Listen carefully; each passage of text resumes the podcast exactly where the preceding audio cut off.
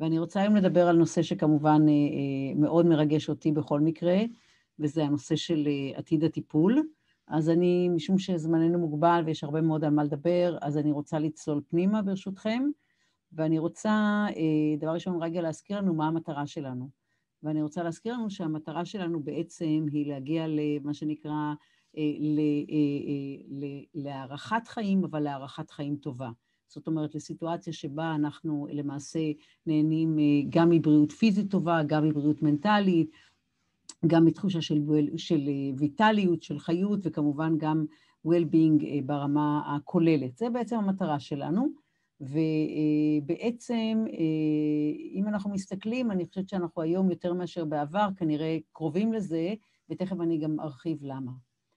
אבל בכל זאת אני רוצה גם להראות את הצד השני, זו אמנם השאיפה שלנו, אבל בנקודת הזמן הנוכחית, יש לנו לא מעט בעיות, יש לנו כמובן את המחלות שקשורות, הבעיות שקשורות ללב, ש-חמישים אחוז לצערי, כל אדם שני נכון לכרגע עלול למות מהם, וכמובן לאחר מכן הסרטן, וכל שאר הדברים שהם מחלות כרוניות, או לא רק כרוניות, ואירועים קשים, ואני רוצה רגע להביא לנו את הנתונים, מה כרגע בנקודת הזמן הנוכחית, אם לא יהיה שינוי, מה למעשה מחכה לנו, אני רוצה לדבר על החשש הגדול מדמנציה, הערכה כרגע שכל אדם שני שיגיע לגיל שמונים וחמש עלול לסבול, רגע, יש כאן אישי הערה, מה קורה? אני רק אבדל שהכל בסדר, מה כתוב בצ'אט? רגע, פשוט שלא יהיה זה, אה, מתחילים, אוקיי, סליחה, אוקיי, יסבלו מדמנציה,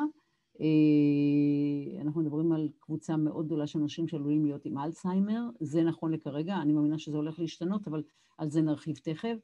על עשרה אחוזים מהאוכלוסייה העולמית שסובלת מסוכרת, אנחנו יודעים שבכל מקום שבו למעשה יש אימוץ של סגנון החיים האמריקאי, אנחנו רואים שיש עלייה בסוכרת, אנחנו יודעים כמובן שבהקשר הזה יש גם במיוחד במקומות ש... הייתה דיאטה לגמרי שונה, כמו בהודו, אנחנו יודעים שיש שם בעיה מאוד מאוד קשה של השמנה תת-ביטנית, שהיא בחלק התחתון של הבטן, שהיא מאוד מאוד קשה, וכמובן אנחנו יודעים כבר שהיום בארצות הברית יש לנו כמות אדירה של אנשים שסובלים ממשקל עודף, ואנחנו מדברים על שליש שהוא בערך אוביס, שזה בכלל שם בסכנה את הלב שלהם, כלומר, בסך הכל הלב הוא כל כך קטן, צריך לקחת על עצמו כזאת מטלה אדירה, וכמובן ארבעים ואחת מהאוכלוסייה בארצות הברית, גם בגלל סגנון החיים, גם בגלל כמובן הסוכרת לא תורמת לזה, אבל תסבול ממחלות לב וכלי דם, ואנחנו יודעים שבארצות הברית מה שאנחנו רואים, דרך אגב, ובכלל אנחנו רואים יש ירידה בגיל שהמחלות בחלק מהמקומות מתחילות, וגם הדבר השני שצריך להטריד אותנו, במיוחד לגבי מחלות הלב, שאנחנו רואים עלייה בשיעור הנשים שסובלות מזה, כי ברגע שנשים מאמצות את סגנון החיים הגברי, so called, לפחות בלשון העבר, של מה שנקרא לנהל חיי קריירה אינטנסיביים, הן בעצם מקבלות את כל גורמי הסיכון שיש להם. וכמובן פגיעות המוח. ואנחנו יודעים שזו הסכנה הגדולה עבור המבוגרים יותר, ובמיוחד מה שנקרא כאשר יש לנו נפילות, שזה נושא שכמובן צריך להעסיק אותנו. אז זה ככה הצד השני של התמונה, רגע, ואוקיי. אני רוצה להזכיר לפני שאנחנו צוללים שבעצם המהפכה הגדולה שכרגע מתרחשת היא בעצם מהפכה של מעבר מטיפול בחולי לרפואה מונעת. זה בעצם האתגר הגדול של כל מערכות הבריאות הגדולות. אני רוצה להזכיר שבנקודת הזמן הנוכחית ב-או אי סי די רק שתיים נקודה חמש אחוז מתקציבי הבריאות מושקעים ברפואה מונעת, והשאר הולך לטיפול במה שאנחנו קוראים גילאי שישים וחמש ומעלה, אבל עיקר התקציב הוא מה שאנחנו קוראים בסוף החיים, מה שנקרא אותם ארבעה אחוזים, שלושה אחוזים, שהם התשושים כבר, ולא שחס וחלילה צריך לזלזל בהם, אבל חשוב להבין שבעצם אנחנו נצטרך לעשות שיפט, אז זה בראייה הכוללת של רפואה מונעת, שאנחנו צריכים להתעסק, שזה בעצם הליבה לדעתי של מה שהולך לקרות. אני רוצה להזכיר שבתוך שאנחנו מדברים על רפואה מונעת, הכלי המרכזי, מהמומחים שאני לפחות חיה ולומדת מהם, זה כמובן הנושא של הג'ין סיקוונסינג, של הריצוף הגנטי המלא, שלפחות שתיים נקודה שבע מיליארד זוגות מתוך ה-שלוש נקודה שתיים שיש לנו, כאשר כמו שאנחנו רואים יש לנו את ההיבט של הירידה האקספוננציאלית במחירים. אני רוצה להזכיר לנו ששאלו את ג'ורג' צ'רץ' כאשר הוא סיים את הפרויקט של הג'ין סיקוונסינג הראשון, שעלה לנו שתיים נקודה שבע מיליארד דולרים, ולקח לנו ארבע עשרה שנים, ושאלו אותו מתי נגיע לאלף דולר, הוא אמר שזה ייקח שישים שנה. אנחנו הורדנו בצורה דרמטית את העלויות של, של, של מה שנקרא של הג'ין סיקוונסינג, זה בעיקר היה בגלל ההתקדמות של הטכנולוגיה, אבל מה שחשוב להבין, אני פותחת כאן סוגריים, שבעוד שכשהסתכלנו עד עכשיו על הטכנולוגיה, מה שכיוון אותנו להתבוננות ולהערכה של רמת המחירים היה חוק מור. בקצרה, חוק מור בא ואומר שכל, מה שנקרא, שכל שמונה עשרה עד עשרים וארבעה חודשים, יש לנו יכולת לשים יותר צ'יפים על אותה כמות, אותם טרנזיסטורים, סליחה, כמות כפולה של טרנזיסטורים על אותו שטח, ושהם מכפילים את העוצמה שלהם, ונוסף לזה עוד רובד שזה המחיר. עכשיו, מה שכרגע מתחלף את חוק מור, זה חוק רייט, שהוא מאוד מעניין, זה חוק שבכלל נבנה בזמנו בכלל, והוא היה קשור בכלל לייצור של, של מערכות תעופה, אבל הוא משרת אותנו עד היום, הוא נדמה לי נכתב פעם ראשונה בסוף שנות ה-שלושים, או בתחילת שנות ה-ארבעים, אל תתפסו אותי במילה, ולמעשה הוא בא ואומר שכל פעם שאנחנו מכפילים את הייצור, יש ירידה שנעה בין חמש עשרה עד עשרים ושמונה אחוזים בעלות.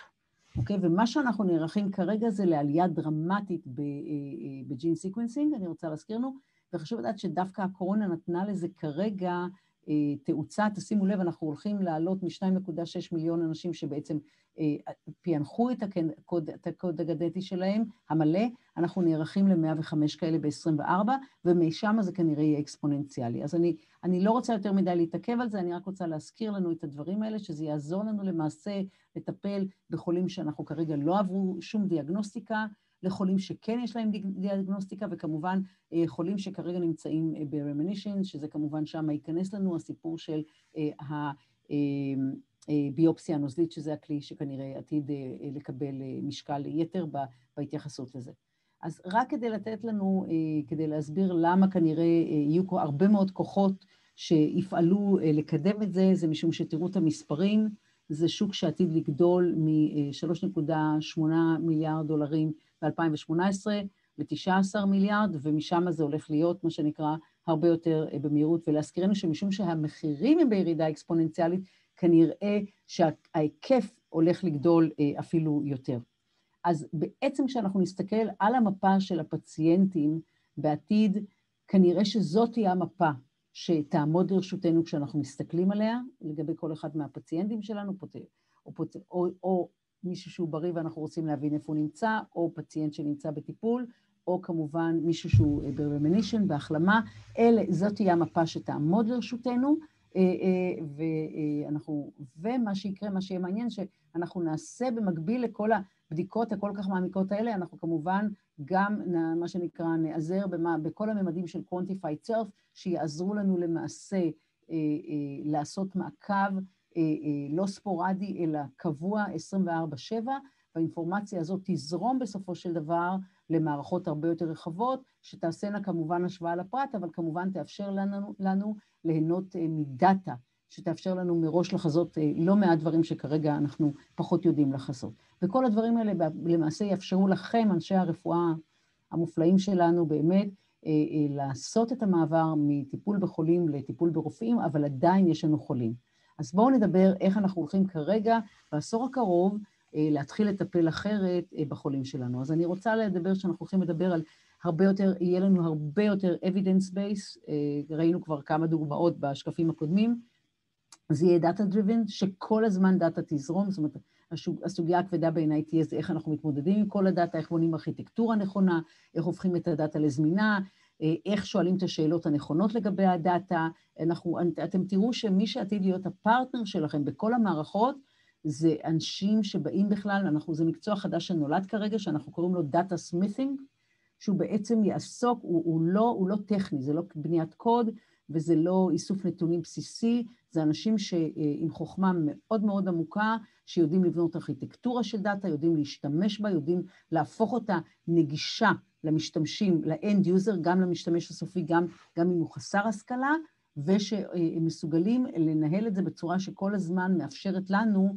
ליהנות מיכולת להיעזר במה שנקרא בג'רוויס או במרי פופינס, אותו עוזר שעוזר לנו להסתכל על זוויות ראייה שאנחנו לא מסוגלים להסתכל.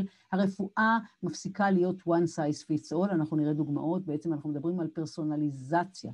זאת אומרת, זה לא משנה כרגע אם זה לטיפול בסרטן, או אם זה טיפול באלצהיימר, או אפילו טיפול בהפרעות אכילה, אנחנו נראה המימד של one size fits all, התפיסה הזאת הולכת להיעלם, והדבר המעניין הוא שכאשר אנחנו הולכים לטפל במחלות, המטרה היא לרפא ולא maintenance, וזה שינוי רדיקלי, במיוחד גם במחלות קשות, אבל גם במחלות כרוניות. אני אחר כך אדבר על דוגמה מעניינת מאוד בנושא האלצהיימר, ואנחנו כרגע נשענים על פרדיגמה חדשה, שהגוף כרגע הוא לא אה, מערכת מסתורית, אלא אנחנו צריכים, אנחנו מפענחים אותה, ואנחנו מצליחים, מתחילים להתייחס אליה כמו אל פלטפורמה טכנולוגית של תוכנה וחומרה. אה, אה, אנחנו לא הפעם הזאת, אבל אם יתאפשר לנו מאוד להיפגש, אני ארצה להרחיב על כל התיאוריות שקשורות ללונג'ביטי, ומיוחד על התיאוריה, ספר חדש שיצא של דיוויד סינקלר, שהוא יצא בדיוק לפני, בתחילת הקורונה, שנקרא לייפספן, שהוא מומלץ לכולם, הוא פרופסור מהרווארד, והוא מתמחה בלונג'ביטי, לא רק, גם, גם, גם, גם בגנטיקה, והוא בעצם מדבר, עושה שם הפרדה מאוד מעניינת בין, בין הדאטה שהיא, מה שנקרא, דאטה דיגיטלית, לבין דאטה שהיא אנלוגית, ואיך זה משפיע עלינו, אבל התפיסה העקרונית בעצם, שהגוף הוא בעצם סוג של מערכת של, זה, זה טכנולוגיה, זה פלטפורמה טכנולוגית, ואנחנו יכולים להתחיל לנהל אותה, כמו hardware ו-software. אני כמובן לא מדברת על ההיבטים הרגשיים, זה נושא בפני עצמו. אנחנו רואים תזוזה בהגדרה של מה זה זקנה. אנחנו לאורך כל השנים קיבלנו את הזקנה כמצב בלתי הפיך, שחייבים חייב פשוט לקבל אותו, ואולי במקרה הטוב להעיט אותו. דיברנו על אנטי-אייג'ינג, אנחנו לא מדברים היום יותר על אנטי-אייג'ינג, אנחנו מדברים היום או על די-אייג'ינג, או שאנחנו מדברים עכשיו על ריג'ובנייט, שזה המונח החדש שכרגע תופס תאוצה, אבל ברגע שאנחנו מתייחסים למחל, לזקנה לא כאל מצב בלתי הפיך, זה שינוי פרדיגמה בעיניי מאוד משמעותי. המוח כמובן הוא ה-last frontier, זאת אומרת, זה המקום האחרון שאנחנו צריכים, עדיין, אנחנו עדיין, הוא מסתורי עבורנו, יש עוד מסתורין, אבל מודעות וכן הלאה, אבל בטח שהמוח, הערכות של ריי קורצווייל, שאני רוצה להזכיר לכולנו, שהוא אחד האנשים היותר מדויקים, הוא מוביל כרגע בגוגל את כל המערכת של ספיץ' וכן הלאה, אבל הוא כל אחת מה, כל אחת מה, איך זה, ההנחות שלו לגבי מה יקרה עם הטכנולוגיה, שמונים ושש אחוז מהן, הוא, לדעתי יש לו למעלה מ-מאתיים predictions, הוכחו כנכונות באותה שנה, הוא טוען שאנחנו נגמור לפענח את המוח גג ב-עשרים ארבעים. זה חלק דרך אגב בתיאוריה שלמה שהוא בונה, שהוא קורא לה longevity escape velocity, שבעצם מציגה ארבעה, ארבעה גשרים עד לחיים מאוד מאוד ארוכים, והוא מעריך שאנחנו כבר עברנו שלושה מהם, וש... זאת אומרת, אנחנו עברנו שניים, אנחנו בשלישי כרגע, אני תכף ארחיב איפה בדיוק, בשלב הבא זה יהיה המוח. אז גם כן, ואנחנו רואים יותר ויותר כסף ויותר ויותר השקעות, גם בנושא של חקר המוח, ומשום שחקר המוח הופך להיות משמעותי גם בתחומים שהם מסחריים לחלוטין, כמו איך אני מייצר פירות וירקות, או פרסום שהוא מאוד, מאוד אפקטיבי, אנחנו נראה שיהיה לנו בשום מה, דווקא מכיוונים לא צפויים, יהיה לנו בני ברית שיעזרו לנו למעשה, או בעולם הלמידה, אנחנו יודעים ש... בנות לומדות אחרת מבנים, אוקיי? אנחנו שמים אותם בכיתה, אנחנו לומדים אותם באותו אופן. הסיפור הזה של פיענוח מוח יעזור לנו גם למנף ולהתמודד עם כל מיני קשיים של כל אחד מהמינים. וכמובן, אני כאן אצטט את מרטין רוטבלט, שבעוד עשור להערכתה המחשבה שמישהו הלך לעולמו, כי אחד מהעברים שלו הפסיק לתפקד, זה יהיה מחשבה שהיא בלתי ניתן. אנחנו, היא לא, היא לא, היא לא, היא לא נראית הגיונית, היא לא, אנחנו לא נוכל לשאת את זה, כי היא אומרת בדיוק כמו שאנחנו היום, כשיש לנו איזושהי בעיה עם אחד, ה, אחד, מה, אחד מהדברים במכונית שלנו, אנחנו נכנסים למוסך, בעצם אנחנו צריכים שיהיה לנו אה, אה, אה, מערך שלם, שנותן לנו למעשה אה, תשובה לכל אחד מהעברים, ואני אראה כמה דוגמאות לחברות שמתעסקות בדברים הללו גם כן. אני רוצה להתחיל לדבר כרגע על כל מה שקשור לג'ין אדיטינג, אה, סינתטיק וג'נטיק ו... genetic engineering. אני, אני אתן כמה דוגמאות, ואני רוצה, דבר ראשון, להפנות את מבטנו לאחד הגאונים בתחום, שאני באופן אישי, כבר אני יכולה להגיד לכם, אתם מבלים איתי קצת זמן, אז אני מרשה לעצמי להיות קצת יותר, יותר אותנטית בחלק מהדברים. אני אגיד שאני מוכנה בשביל ג'ורג' צ'רץ', שדרך אגב הקים לפני הקורונה הקים עשרים וארבע חברות שמתעסקות בג'ין סיקוונסינג וכן הלאה, תוך עשרים וארבעה חודשים הוא הקים עשרים וארבע חברות שמתעסקות בזה במערך מאוד רחב של תחומים. הוא אדם, הוא מדען אמיתי, לא מניע אותו, בניגוד להרבה מאוד אנשים, הרבה פחות כבוד. הוא הבן אדם שהתחיל את הפרויקט של, של הג'ין סיקוונסינג, הוא לא סיים אותו, מי שסיים אותו זה ונטרס, אבל למעשה הוא מזוהה, למרות שהוא לא לקח לעצמו את הקרדיט, גם כאחד מהאנשים שמובילים את מהפכת הקריספר, ובעצם הוא בפירוש מעריך שאנחנו הולכים כנראה למגר חלק ניכר. המספר האחרון בשיחה בינו ובין פיטר דיאמנדיס ששמעתי היה שמונים ושבעה אחוז מהמחלות התורשתיות, ולא רק, ולעזור לנו בכל מיני מובנים אחרים. אני אגיד למשל שבקיצור, הוא, הוא אחד האנשים היותר מעניינים, אני ממליצה לעקוב אחריו, אני מדי פעם אגיד לאורך הדרך דברים שהוא אומר, ואני כמובן, פשוט ג'ניפר דודנה זכתה כרגע בפרס נובל עם שרפנטיה, בת הזוג שלה לפרויקט הזה, לא בת הזוג שלה בחיים, אז כמובן שאני לא צריכה לספר לכם כרגע על העניין הזה, ואני לא צריכה לספר כמובן על מה שקרה בסין, אבל אני רוצה כן בכל זאת קצת יותר להסביר לעומק מה בעצם קריספר מאפשרת לנו בהיבט הרפואי. אוקיי. אז המונח קריספר, אני עלולה לשגות, כי זה מה שנקרא מונח מאוד מאוד מורכב, זה Clustered Regulatory Interspaced Short Palindromic Repeats, אני מתנצלת אם טעיתי, זה פשוט מילה שקצת לחלק, אפילו זה קשה לי. בעצם בואו נראה מה הוא עושה. בעצם הוא מאפשר לנו, אם אני אתן הסבר הכי בסיסי, הוא מאפשר לנו לעשות ג'ין אדיטינג בכל דרך שאנחנו רואים לנכון. זאת אומרת, צריכים לחשוב על זה כמו על מסמך וורד, שבעצם אנחנו יכולים ולהיכנס, אנחנו יכולים להדגיש, אנחנו יכולים לעשות, להעצים, activate, אנחנו יכולים להשתיק איזה שהם גנים, אנחנו יכולים, אנחנו יכולים לעקוב אחרי מה שקורה, אחרי כל מיני אירועים, ואנחנו יכולים כמובן גם כמובן להוציא מולקולות בכלל. עכשיו, אני לא אכנס כרגע לכל ההיסטוריה של, של קריספר, אם זה מעניין אתכם, אני ממליצה, יצא כרגע ספר חדש על ה, בעצם על כל התהליך שלה, כתב אותו, תכף אני אזכר, אחד הסופרים היותר חשובים, יותר זה עכשיו, עכשיו יצא, לפני שבועיים. בכל מקרה, היה, גם כאשר התחלנו להשתמש בקריספר, אני רוצה להזכיר לנו שאנחנו לא כל כך ידענו איך אנחנו הולכים, זאת אומרת, היו, היה חשש מאוד גדול לגבי תופעות הלוואי, כי כמובן לגעת בחומר החיים הוא דבר מאוד מורכב. אני רוצה להזכיר לנו רק לרגע אחד את הסיפור, איך בכלל הגענו לזה. אני רוצה להזכיר לנו שהסיפור התחיל בכלל במערכת שבכלל של יצרן יוגורט ביפן, שלמעשה הייתה לו בעיה ולמעשה הוא, כל היוגורטים שלו התקלקלו, והבן שלו קרא, שעזר לו לנהל את החברה, לקח בעצם שלוש, שלוש או ארבע קבוצות של ביולוגים, חוקרים, וביקש שיבדקו מה קורה. הם חזרו, אחת אחרי השנייה הם חזרו, הם חז... הקבוצות חזרו מלאות אדמה ואמרו, אנחנו לא יודעים מה להגיד לכם, כי בחצי מה... חצי מהיוגורטים אנחנו מוצאים וירוסים, ובחצי מהיוגורטים אנחנו מוצאים בקטריות. אנחנו לא מצליחים להבין מה קורה. זה היה, נדמה לי, אם אני לא טועה, ב-אלף תשע מאות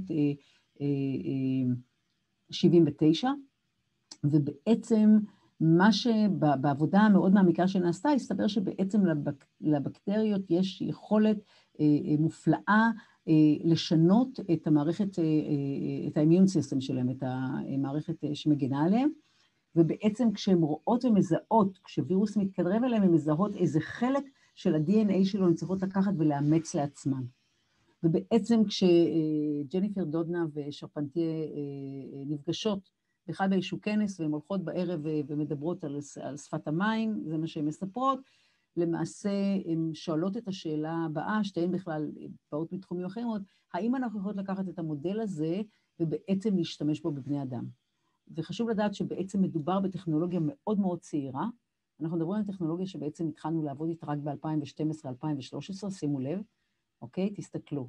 זה מסמך שהיה מ-אלפיים ושמונה עשרה, הוא היה אז בן שש, שימו לב, אוקיי, אבל תראו מה קורה בכוונה, רציתי לשים, תכף אני אתן דוגמאות יותר עדכניות, אבל רציתי שתסתכלו מה קורה, זאת אומרת, מדובר כרגע בטכניקה שקיימת תשע שנים, אנחנו כבר בקריספר פרימיום, המודל הראשון היה קריספר תשע, ככה אבל בעצם כרגע יש לנו כבר קיספר שתים עשרה ו-שמונה וכן הלאה וכן הלאה, ותסתכלו כבר אנחנו רואים שב-אלפיים ושמונה עשרה אנחנו מתחילים, אנחנו נכנסים כבר לניסויים קליניים, אוקיי? ותראו שזה אחרי שכבר היו לנו כל מיני עבודות מוקדמות, או מודלים, סליחה, מודלים קודמים של מה שנקרא של ג'ין סיקוונסינג, אבל הם גם היו הרבה פחות יעילים, הם גם היו מאוד מסוכנים למי שמבצע את הפרוסס, ולכן הם לא באמת חדרו לליבה.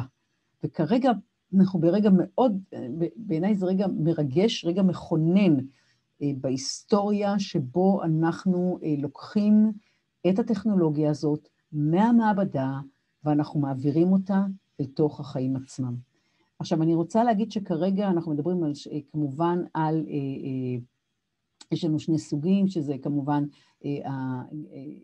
העבודה עם קריספר באנשים מבוגרים חיים, ויש לנו כמובן את העבודה עם גרמלין, זאת אומרת שזה בעצם אני נכנס ואני משפיע על הדורות הבאים. אני לא רוצה כרגע לדבר בשום דרך שהיא על גרמלין, כי אדיטינג, כי זה לא הנושא שלנו כרגע, אבל זה הדבר רק במאמר מוסגר, שבעצם יוצר בעיות אתיות מאוד מאוד חמורות, ושם סימני שאלה מה אנחנו יכולים לעשות או לא יכולים לעשות, אבל בואו נסתכל על מה זה יכול לעזור לנו, אוקיי? עכשיו, אני עוד פעם, זה דאטה מתוך אה, אה, עבודות, יש לכם כאן את כל המקור, אני אשלח את השקפים כמובן, כי זה חשוב שתכירו את זה, אה, אה, זה נשען על עבודות מדעיות מאוד מאוד רציניות, ומה שאנחנו רואים, תסתכלו, אה, עשרים אחוז מהמיטות, אה, אה, כן, אה, תוצאה של בקטריות, וירוסים וכן הלאה, ובעצם אנחנו כנראה מעריכים שאנחנו נוכל להתמודד עם זה באמצעות המודלים הללו. תראו מה קורה לנו מעבר לזה, כשאנחנו מדברים על, גם על מחלות קנטיות וגם על מחלות infectious diseases, תראו מה קורה לנו. אוקיי? אנחנו מעריכים שאנחנו נוכל כרגע לטפל בדברים הללו. אוקיי? זה, זה, זה הערכה. מה שנקרא, עוד פעם, הבאתי בכוונה מספרים שהם פחות עדכנים, כי אני רוצה שתראו איך זה נראה אז, תכף אני אראה לכם איך זה נראה היום, שימו לב על מה אנחנו מדברים. תסתכלו על מה אנחנו מדברים. אנחנו מדברים על, אם אנחנו באמת יכולים באמצעות ג'ין אדיטינג לטפל בדיאבטים, אז תראו על מה אנחנו מדברים, אנחנו מדברים על שבע מאות מיליון מטופלים, אייץ' איי וי ארבעים מיליון וכן הלאה, תראו מה אנחנו מדברים, כמובן על אונקולוגיה, תכף אני אתאבר קצת על אונקולוגיה ועל כמה דברים מעניינים שיש לנו שם, למרות שהתבקשתי לא להתעסק הרבה מאוד, סרטן מאוד קרוב לליבי, לא, לא קרוב לליבי הכוונה במובן הזה, אבל אני עוסקת בו לא מעט, ואני בכל זאת רוצה להראות לכם כמה דברים. תראו מה קרה לנו רק בשנה האחרונה, בתוך הקורונה, בתוך הקורונה, אנחנו רואים שמתחילים להשתמש בקריספר קייס תשע כדי לטפל ב, ב, למעשה בעיוורון, שימו לב, זה הדבר הראשון שאנחנו רואים, יש לנו עבודה אקס ויבו, זאת אומרת לא בתוך הגוף כמובן, של מחלות דם נדירות. אני רוצה גם להגיד משהו כאן מאוד משמעותי, אחת הבעיות זה באמת האופן, המחלות, המחלות שמה שנקרא היתומות שאין להן, ומה שמסתבר, אנחנו עכשיו פתאום יכול להיות לזה שוקי, כי בעצם אנחנו יכולים להשתמש בזה. עכשיו, יהיה סימן שאלה מאוד משמעותי, כי העלות של טיפול אחד היא מאוד מאוד יקרה, אבל מה שחשוב להבין, וזה מה שמדהים, שזה טיפול אחד, והחולה הוא בריא. זה לא, זה לא, זה, זה לא maintenance, זה החלמה. עכשיו, זה דבר שמעולם לא היה לנו בהיסטוריה האנושית. אם מישהו מעניין אותו משהו ספציפי, אני אנסה לשלוח לכם את החומרים. גם זה קורה לנו בשנה האחרונה, שימו לב. עכשיו, חשוב לדעת שהכל קורה בארצות הברית. אני לא מדברת על דברים שקורים בסין, כי אני מאוד מוטרדת מאינפורמציה שמגיעה מסין, אז אני פחות נוטה בכלל לפעול אותה. זה דברים שכולם קרו בעולם המערבי, שימו לב. אוקיי? אנחנו פשוט גורמים לאנשים חולים במחלות חשוכות מרפא להחלים. עכשיו, אם אנחנו לוקחים אפילו בהיבט הכלכלי, ואני לא אכנס, אני יכולה, אם זה ממש חשוב, אני יכולה להוציא את הדאטה הזאת, אבל יש ניתוחים מאוד מעניינים שעושים את הניתוח, את הניתוח של כמה עולה למשפחה ולמערכת כולה, לתחזק את החיים של אנשים שחולים במחלות האלה, לעומת העלות שכרגע היא מאוד מאוד יקרה, כן, בואו לא נתבלבל לטיפול הזה, אבל כנראה שזה עדיין, עדיין מוצדק כלכלית, שלא לדבר על זה שאנחנו חוסכים כמובן סבל נוראי. אחד הדברים שאנחנו מדברים עליו, גם כן כרגע הוא בדיונים, זה האם אנחנו יכולים לטפל בהתמכרויות באמצעות קריספר. זו סוגיה, בטח כולם מכירים כאן את הילד הזה שהיה שיחק במה שנקרא, השאירו אותי בבית, ככה הוא נראה היום, הוא מכור לסמים קשים, הוא לא מצליח להתנקות, הוא לא מצליח לזה, זה אחד הדברים שכרגע גם כן נמצאים על השולחן. אז אני חושבת חשוב, בתפיסת עולם שלי לפחות, הקריספר חשוב לאנושות בערך כמו המצאת הדמוקרטיה, ואני חושבת שזה יותר מאשר מרגש. אני חושבת שאנחנו בסך הכל בבייבי סטפס. אני מאושרת לדעת ש... שהם קיבלו כרגע את, את פרס נובל, כי זה מאפשר להם להמשיך במאמצים שלהם. השבוע שמעתי שיחה מאוד מעניינת עם המנכ"ל של מכון גלדסטון. זה בעצם מכון שבתוכו יש כרגע, נדמה לי, שניים או שלושה חוקרים שהם, זה, זה מכון לא למטרות רווח ששם לעצמו למטרה למגר חלק מהמחלות הקשות, ו, וג'ניפר דודנה שמה, ויש שם עוד, ובעצם, ויש שם כנראה כמה שיקבלו בקרוב, ויש דיון מאוד מעניין איך לוקחים ובונים בעצם פלטפורמות חדשות, ואיך הקריספר כרגע, שהוא באמת רק בבייבי סטפס, הוא כבר עם, עם, עם, עם תמיכה של ה-אף די איי ועם הליכה קדימה, אה, אה, אה, ומה שכרגע צריך להטריד אותנו, אה, באחד הדיונים ששמעתי, זה שמהרגע שיש לנו אישור של אף די איי לטכנולוגיה, עד שזה מגיע אלינו למרפאה השכונתית, בדרך כלל זה לוקח שבע עשרה שנים. ואני חושבת האתגר המרכזי שלנו, במיוחד שיש לנו טכנולוגיות כל כך מעניינות כרגע, וחשוב לדעת שכבר בודקים גם את האפקסי שלהם, וגם כמובן את הסייפטי שלהם, כן? ואנחנו דואגים שהכל יהיה, ה-אף די איי לא נותן שום דבר לפני שהוא בטוח בכל דבר שהוא, איך אנחנו מקצרים את הדרך. זאת אומרת שזה לא יהיה כרגע משהו שרק עומד לרשות העשירים והמתוחכמים, או מי שקרוב ומכיר, אלא איך אנחנו דואגים שהטכנולוגיות האלה יגיעו כמה שיותר. אני לא מכירה בארץ מישהו שעוסק בזה, ואולי כדאי לחשוב על זה.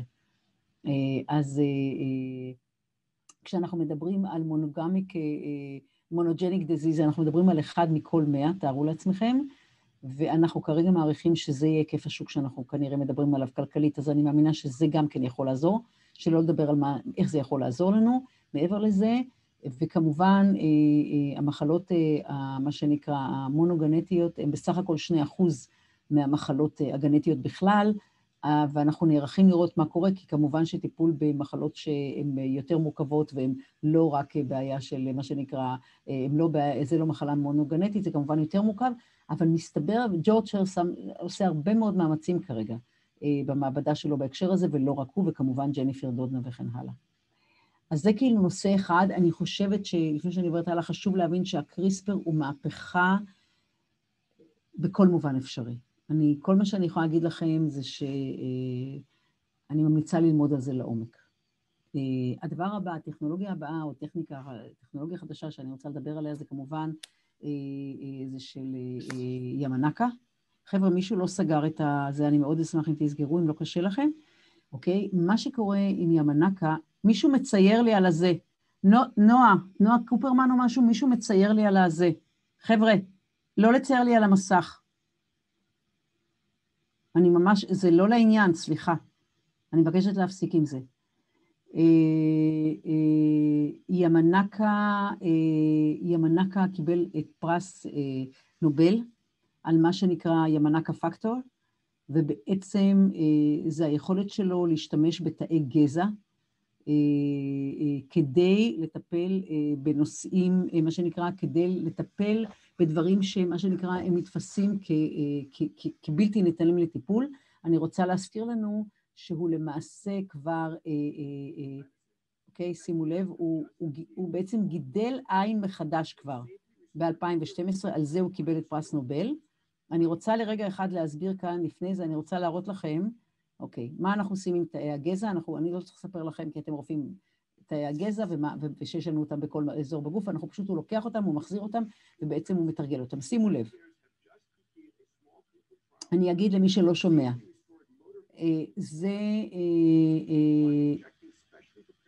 ניסוי שכרגע נעשה, לפני שנה וחצי, שבעצם נתנו לקבוצה קטנה, זה סמפל קטן של אנשים שאמרו להם שלעולם הם לא יזוזו, ובאמצעות זריקה אחת, תראו מה קורה לנו. זה פיטר דיאמנדיס, זה המורה שלי. זה לא פחות מאשר נס. הסיפור בסטם סלס, ותכף אני רוצה לדבר איתכם על מישהו אחר, אבל בעצם זה יאמנקה פקטור. דיוויד סינקלר עלה על הבמה בינואר, בכנס שבכלל התעסק בטכנולוגיות, והוא סיפר שהוא כרגע מצליח להחזיר, הוא, הוא עדיין בשלב, הוא, הוא, הוא עשה כבר ניסויים מאוד מוצלחים ב, ב, איך זה, באחברים, אבל הוא מתחיל עכשיו לדעתי, בעוד חודש, חודשיים, עם חולים שהתעברו כתוצאה מגלאוקומה, הוא מתחיל איתם ניסויים כבר קליניים, באישור כמובן של ה-אף די איי, שימו לב. זאת אומרת, יכול להיות שיש לנו באמצעות, זה זריקה אחת דרך אגב, זה לא יותר מזה. יש דיון, אני לא אכנס לכל הדיון כרגע, יש כרגע דיון אם זה תאי הגז, תאי הגזע שלך, או בכלל מהכלליים, מהמדף, אני לא רוצה להיכנס, זה כבר מתקדם, זה דיון מתקדם, אני רק רוצה קודם להציג את הטכנולוגיה הזאת. עכשיו אני רוצה להציג לכם את אחת החברות המרגשות ביותר שאני מכירה, שזה האיש שנקרא אוסמן קיבר. אוסמן קיבר הוא טורקי, והוא הקים, נדמה לי, לפני ארבע עשרה שנה, חברה שנקראת סמומד. עכשיו, האיש הזה, הטורקי, חשוב לדעת, הוא גאון, יש לו מגוון תארים מאוד מאוד מעניין, אבל מה שמעניין זה שהוא הגיע לארה"ב ללמוד, הוא אומר, כולם חיפשו איפה ה-איי וי ליג, אני חיפשתי איפה יש את האקלים הטוב, והוא, והוא בעצם הגיע לסן דייגו, ובאו למעשה נשאר, ויש לו מבנה מאוד מעניין של החברה, שכל האנשים שעובדים שם הם מדענים טורקים, גולים, והוא הביא אותם ובנה חברה. עכשיו, הדבר המעניין, ביום שהוא פתח את סמומד, הוא חיפש למעשה, הוא חיפש קצין, נו, איך קוראים לזה? קצין תקשורת, ואני בטוחה שכשאני אומרת לכם עכשיו, קצין תקשורת, מה שעובר לכם בראש, הוא חיפש מישהו שידבר על החברה. נהפוך הוא. הוא חיפש מישהו מה-סי איי איי, כדי לוודא שאף אחד לא מכיר את החברה. ולמעשה במשך עשור החברה הזאת שהיום מוערכת ב-שנים עשר או שלושה עשר טריליון דולרים, סליחה, מיליארד דולרים, לא טריליון, סליחה, אני מתנצלת, פעלה בשקט. כי מה שהוא אמר, אני רוצה להתעסק במדע טהור. ובוא נזמין מה, מה, מה, מה, מה סמומד עושה, אוקיי? מה שהוא בא ואומר, אני רוצה להתעסק בכל מה שקשור להזדקנות,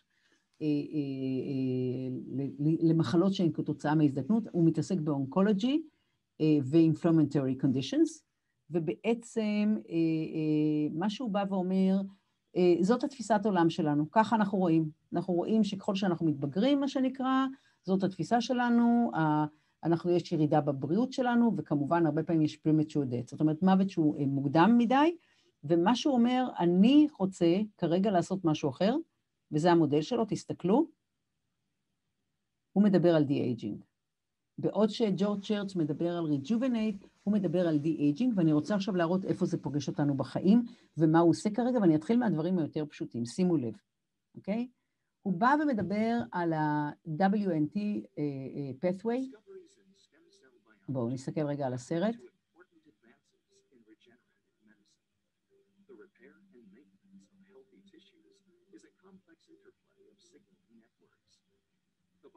regenerates and repairs by inducing endogenous adult stem cells and progenitor cells to become differentiated tissues.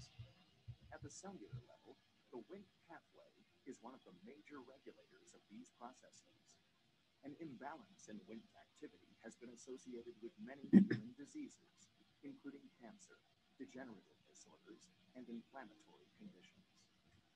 Innovative research into the Wnt pathway by Samumed has created new opportunities for drug discovery. The canonical Wnt pathway involves several Wnt protein ligands, receptors, intracellular components, and transcription factors. A balance between active and inactive Wnt signaling helps maintain homeostasis within tissue. When Wnt signaling is inactive, a destruction complex phosphorylates the key transcription factor, beta-catenin. Once phosphorylated, beta-catenin is degraded. In this inactive state, no transcription of Wnt-responsive genes occurs. When Wnt signaling is active, Wnt proteins bind to frizzled receptors and co-receptors. This activates a downstream cascade that results in the accumulation of... לא שומעים. אה, אוקיי, אני אנסה להגביר את הווליום, סליחה. רגע. אני אשלח לכם את הסרט, אני לא אצליח כאן עכשיו להזיז את המערכת, שנייה. אני מתנצלת. אני אשלח לכם את הסרט.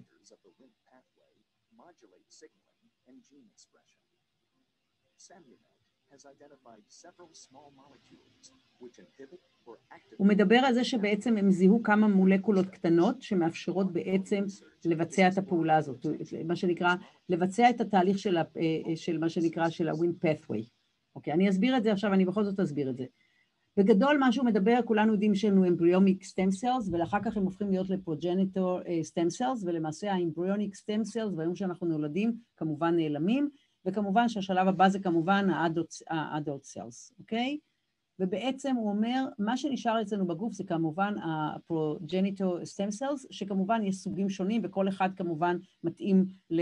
אתם רואים, יש לנו כאן את הסרטוט המאוד מאוד מדויק, למה כל אחד בעצם, אתם גם למדתם רפואה, אתם לא צריכים אותי, ובעצם הוא בא ואומר, זה בעצם הפרוסס, בגלל זה כשאנחנו צעירים, כמובן, כל, כל, כל בעיה שיש לנו, הגוף יכול להתגייס והוא יכול לטפל. אוקיי. משהו, מה שמעניין, שבעצם ה-דאבליו אן טי pathway, אוקיי, הוא זהה, הוא זהה, הוא לא דומה, בכל החיות. ומה שהוא אומר, זאת אומרת שאם אני כרגע עושה איזושהי עבודה, אני, ואני יכול, אני יכול להיות רגוע לגבי האפיקסי, גם אם אני עושה את זה באחבר או אני עושה את זה בחולדה, אני יכול להעריך שזה יהיה אפקטיבי, אם זה אפקטיבי שם במאה אחוזים, זה יהיה אפקטיבי במאה אחוז גם אצל הכלב, גם אצל החזיר, גם אצל הקוף וגם אצל הבן אדם. ואז אני יכול להשקיע את האנרגיה שלי, מה שנקרא בלוודא שאין מה שנקרא בסייפטי. אני חושב שאין באמת שום בעיה של מה שנקרא, שעלולים להיות איזה שהם נזקים. ולכן מה שהם עושים כרגע זה הם עושים מערך מאוד נרחב של ניסויים. עכשיו, שימו לב מה הוא עושה. מה שהוא עושה כרגע, סליחה, אוקיי, הוא בעצם לוקח, ובעצם, הוא בעצם נקודה, התהליך שלו באמצעות המולקולות הקטנות, המולקולות הקטנות, זה בעצם להזכיר לתאי הגזע מה התפקיד שלהם, ולהפעיל אותם מחדש. עכשיו אני רוצה לתת לכם כמה דוגמאות, עכשיו, זה דוגמאות שלצערי הם רק מ-אלפיים תשע עשרה, אני תכף אספר על דברים שראיתי ב-אלפיים עשרים ו-עשרים ואחת, פשוט הם לא מופיעים בסרטים, הם פשוט רק בפורומים סגורים שאני לומדת בהם, ולצערי אני לא יכולה להעתיק משם את הסרטים גם אם אני רוצה, אז אני תכף אספר עליהם, אבל זה דוגמה ל-regenerative cartilage, אוקיי? ככה אנחנו רואים זה הנורמלי כמובן, ככה נראה ה-damage, ככה זה נראה אחרי התלית. זריקה אחת, הוא אומר שזריקה אחת, וזה לוקח בין שלושה חודשים לחצי שנה, לחצי שנה. עכשיו כמובן שזה מרפא את זה כמובן, וכמו שהוא אומר, אני מצטטת אותו, זה לא חוזר, מה שנקרא, לגיל, אלא כמובן לגיל שש עשרה או לגיל צעיר יותר, שימו לב, זו דוגמה אחת. אוסטופורוזיס, אותו דבר, אוקיי? זריקה אחת, אוקיי, הם כבר בפייס, תכף אני אראה לכם את הפייפליין, אני לא אכנס לפייפליין המאוד מורחב, אבל תסתכלו מה קורה לנו. זה אוסטופורוזיס, זריקה אחת, אוקיי? תראו מה קורה לנו עם דיסק, אוקיי? יש לנו מה שנקרא, את הדיסק הנורמלי, יש לנו מה קורה כאשר יש לנו damage דיסק, ואז הוא אומר, אנחנו לקחנו והוצאנו, וזה treated disk. הוא אומר, עכשיו, מה שמעניין זה, כל זה בפרקי זמן. הדברים האלה נעשים בזריקות, תכף אני אתן כמה דוגמאות נוספות. טנדום, למעשה היום אין שום תרופה, אין שום פתרון, אם יש בעיה עם מגיד, עם הטנדום, אוקיי, שימו לב, אותו תהליך. מסתבר שזה גם, אותו תהליך עוזר גם בבנייה של עצמות. אוקיי, עכשיו, אה, הנושא הבא, אני לא אכנס לעומק, הם מטפלים גם בסרטן, מה שהוא דיבר עליו בינואר, נדמה לי השנה, שפשוט אני יכולה להראות לכם לצערי, זה פשוט אחד הסרטים היותר מרגשים שאני ראיתי בחיי, שבה בעצם לקחו אישה עם סרטן פנקריאס, ומשום שזה במסגרת מה שנקרא טיפול של, מה שנקרא של compassion, זאת אומרת זה לא, כי, כי זה לא אנשים ש... זה עוד, אין, זה עוד לא יצא החוצה, והיא כבר הייתה, היא הייתה ממש בימי האחרונים, היא שקלה... פשוט היא נראית באמת כמו מוזלמן, ובעצם הוא אומר שלגבי סרטן, הוא אומר, זה כדור שלוקחים, כי לא יודעים איפה בדיוק הסרטן מסתתר וכן הלאה, והמטרה היא שזה יתפשט לכל הגוף, ואחרי שלושה חודשים היא כבר עלתה שלושים קילו, אחרי חצי שנה, היא הייתה בסטייג' ארבע, היא הייתה בשלב האחרון, אני ממש מתנצלת, כל כך עצוב לי שאני לא יכולה להראות לכם את הסרט הזה, והוא, כשהוא עלה על הבמה, השנה הוא דיבר על זה שהיא כבר נכנסת לשנה השלישית של הרמנישן, בריאה לחלוטין. סטייג' ארבע, זה פשוט לא יאומן. הדבר הבא שגם לצערי אני לא יכולה להראות לכם, הוא הראה סרט מלפני שנה של חולת דמנציה בת שמונים ושתיים, שזהו, שוכבת במיטה, לא מזהה אף אחד, ברור לנו שהיא בשלבים טרמינליים, ואחרי אה, שישה שבועות היא יושבת כבר, וזה פשוט לא להאמין, באמת, והיא מתייחסת לסביבה, היא עוד לא מסוגלת לדבר, ואחרי שלושה חודשים רואים אותה הולכת, שמי שמצלם זה הבן שלה, ובעלה יושב מאחורה, ובזמן שהיא הולכת היא מדברת. מעולם לא היה לנו כזה כלי. עכשיו, מה שהוא גם מדבר על זה, שמשום שחלק מהתהליכים שלו כל כך אה, אה, מורכבים ומתקדמים, אז ה-אף די איי ביקש שהוא יגדיר את ה... אה, הוא יגדיר בעצם את, ה, את, את, את, את, את השאלון ואת את, את הפרמטרים וכן הלאה, ובהתאם לזה יבדקו את ההתקדמות שלו, כי זה כלים כל כך חדשניים. במאמר מוסגר, רק אני אגיד שיש להם כרגע גם משחה שהם, הוא אומר על הדרך גילינו שאנחנו יכולים לטפל גם ב, נו, בהתקרחות, אז הם עומדים לצאת, זה אתם יכולים לראות לדעתי בכל המקומות כבר זה מופיע, יש להם משהו שגם מטפל באור הפנים, אבל זה לא הדברים שמעניינים אותו כמובן, מה שמעניין אותו זה בעצם, כמו שהוא אמר, הם שמו על השולחן את מאה המחלות הקשות, ואחת אחרי השנייה, הם רוצים פשוט אה, אה, אה, אה, למגר אותן. זה התפקיד שלו בעולם, זה מה שהוא חושב. זאת אומרת, התפקיד שלו זה לאפשר לנו, הוא אומר בעצם אה, אה, לייצר סיטואציה שבה כל איבר בגוף אנחנו יכולים להחזיר אותו לגיל צעיר. זה התפיסת עולם שלו, אוקיי. אני הוצאתי כרגע, זה ממש התקנים משלשום, אה, אה, מה כרגע אה, נמצא, מה שמאוד משמח אותי זה כמובן היכולת שלהם לטפל ב-solid tumors, אבל לא רק, וכמובן Alzheimer's disease, אנחנו נדבר על עוד טיפולים לאלצהיימר בתכף, אבל זה דברים מאוד מאוד מעניינים. עכשיו, הוא מדבר על זה דרך אגב, כשהוא מדבר, הוא נותן הסבר מאוד מעמיק, איך הם עקבו אחרי הנוזל בעמוד השדרה, כל פעם לבדוק באמת מה קורה, כדי לוודא שזה באמת מגיע לכל, למוח ולכל האזורים, אבל הוא נותן הסבר מאוד מאוד נרחב על איך ראי, על המעקב, אבל, וזה כמובן באישור של ה-אף די איי במעקב, אני מאוד מאוד מאוד מקווה שזה יהיה כמה שיותר מהר, אתם רואים באוסטופורוזיס וכן הלאה, הם כבר בשלבים מאוד מתקדמים. עוד דבר שהוא הראה דרך אגב, זה לא מופיע כאן, אבל בעצם טיפול בבעיות, מה שנקרא בספיינל, זאת אומרת פגיעות לא הפיכות, בעמוד השדרה, ויכולת שלו לטפל גם בזה. אז זה ככה, זה סמומד, אני ממליצה באמת לעקוב אחרי החברה הזאת, והיא באמת מבחינתי בקאטינג אדג' של שימוש בג'ין תרפי, אבל הבאתי לכם בכל זאת כמה דברים עוד עדכניים ממש מעכשיו, תראו מה קורה לנו, אנחנו רואים כבר גם ב-סי סי פריבוריס, אנחנו מתחילים להתקבל, מתחילים להשתמש כרגע, יש לנו כרגע, כרגע יש מהלך מאוד מאוד מהיר, כמו שאתם רואים, הכל מידע מאוד עדכני, אתם רואים מהעשירי במרץ, בעצם טיפול בתאי גזע לדיאביטיס אחת, סוכרת, מה שנקרא, סוכרת מסוג ראשון, מה שנקרא, אני מתנצלת, לפעמים קשה לי במונחים בעברית, אז אני מתנצלת, שימו לב, אנחנו כבר מתחילים עם זה, זה ממש, זה, זה מעבר לפינה, קנה לגבי בון, זאת אומרת סיפור של עצמות, מה שנקרא, שאנחנו צריכים לטפל בהם. זהו, אז זה ככה הסיפור של הסטמסל. אז עכשיו אני רוצה לשים על השולחן עוד נושא, שזה בעצם הסיפור של העברים, קצת דיברנו על זה.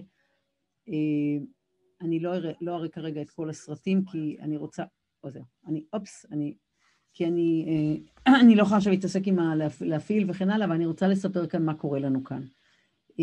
מדובר כאן, הגברת הזאת, מרטין רוטבלט, שלמעשה היא הייתה עורכת דין, אין לה שום הבנה ברפואה, והיא מקבלת הודעה שהבת שלה חלתה במחלה נדירה, תסלחו לי, אני הרגע לא זוכרת, כנראה בגלל השעה,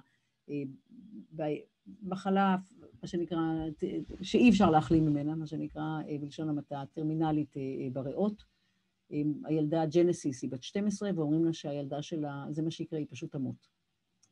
והיא מנסה למצוא מאמרים, היא לא מוצאת כמעט מאמרים, היא מוצאת כמות מאוד קטנה של מאמרים, כי פשוט האנשים האלה מתים תוך זמן מאוד מאוד קצר, היא עוברת ממומחה למומחה, וכולם אומרים לה שפשוט היא צריכה להבין שיש לה ילדה עוד שנתיים שלוש, ובזה זה נגמר.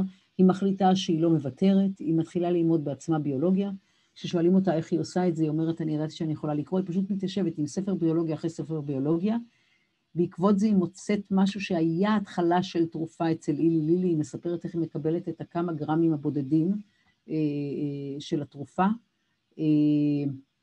אני מקצרת את הסיפור, זה סיפור מופלא, אני ממליצה להזין, היא מופיעה בלא מעט מקומות, מרטין רוטבלט, והיא בעצם שנתיים אחרי שהודיעו על המחלה, אחרי שקיבלה את הבשורה, היא שמה על השולחן של ה-אף די איי, מה שנקרא תרופה לאישור.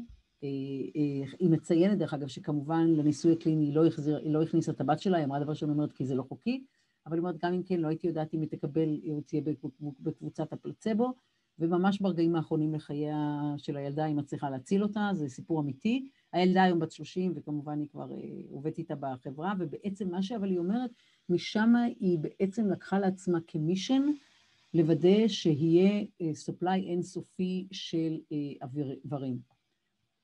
היא כרגע עובדת בארבע, בארבעה מודלים שונים. הראשון זה דרך אגב לקחת ריאות של אנשים שמה שנקרא מתו ותרמו את גופם, ואנחנו יודעים שאחת הבעיות שכבר מוציאים את הלב וכן הלאה, וכשמגיעים לריאות, הריאות כבר מה שנקרא מלאות ובדרך כלל זורקים אותם, היא לוקחת את הריאות האלה, היא בנתה מערכת של אקס ויבו, היא מנקה אותם, היא מחזירה אותם, ולמעשה היא נותנת אותם לרופאים כמעט במתנה, תחת, תבינו, רק נבין את הנתונים, בארצות הברית כרגע יש לנו חצי מיליון איש שמחכים להשתלה, אנשים שהם בשלבים מתקדמים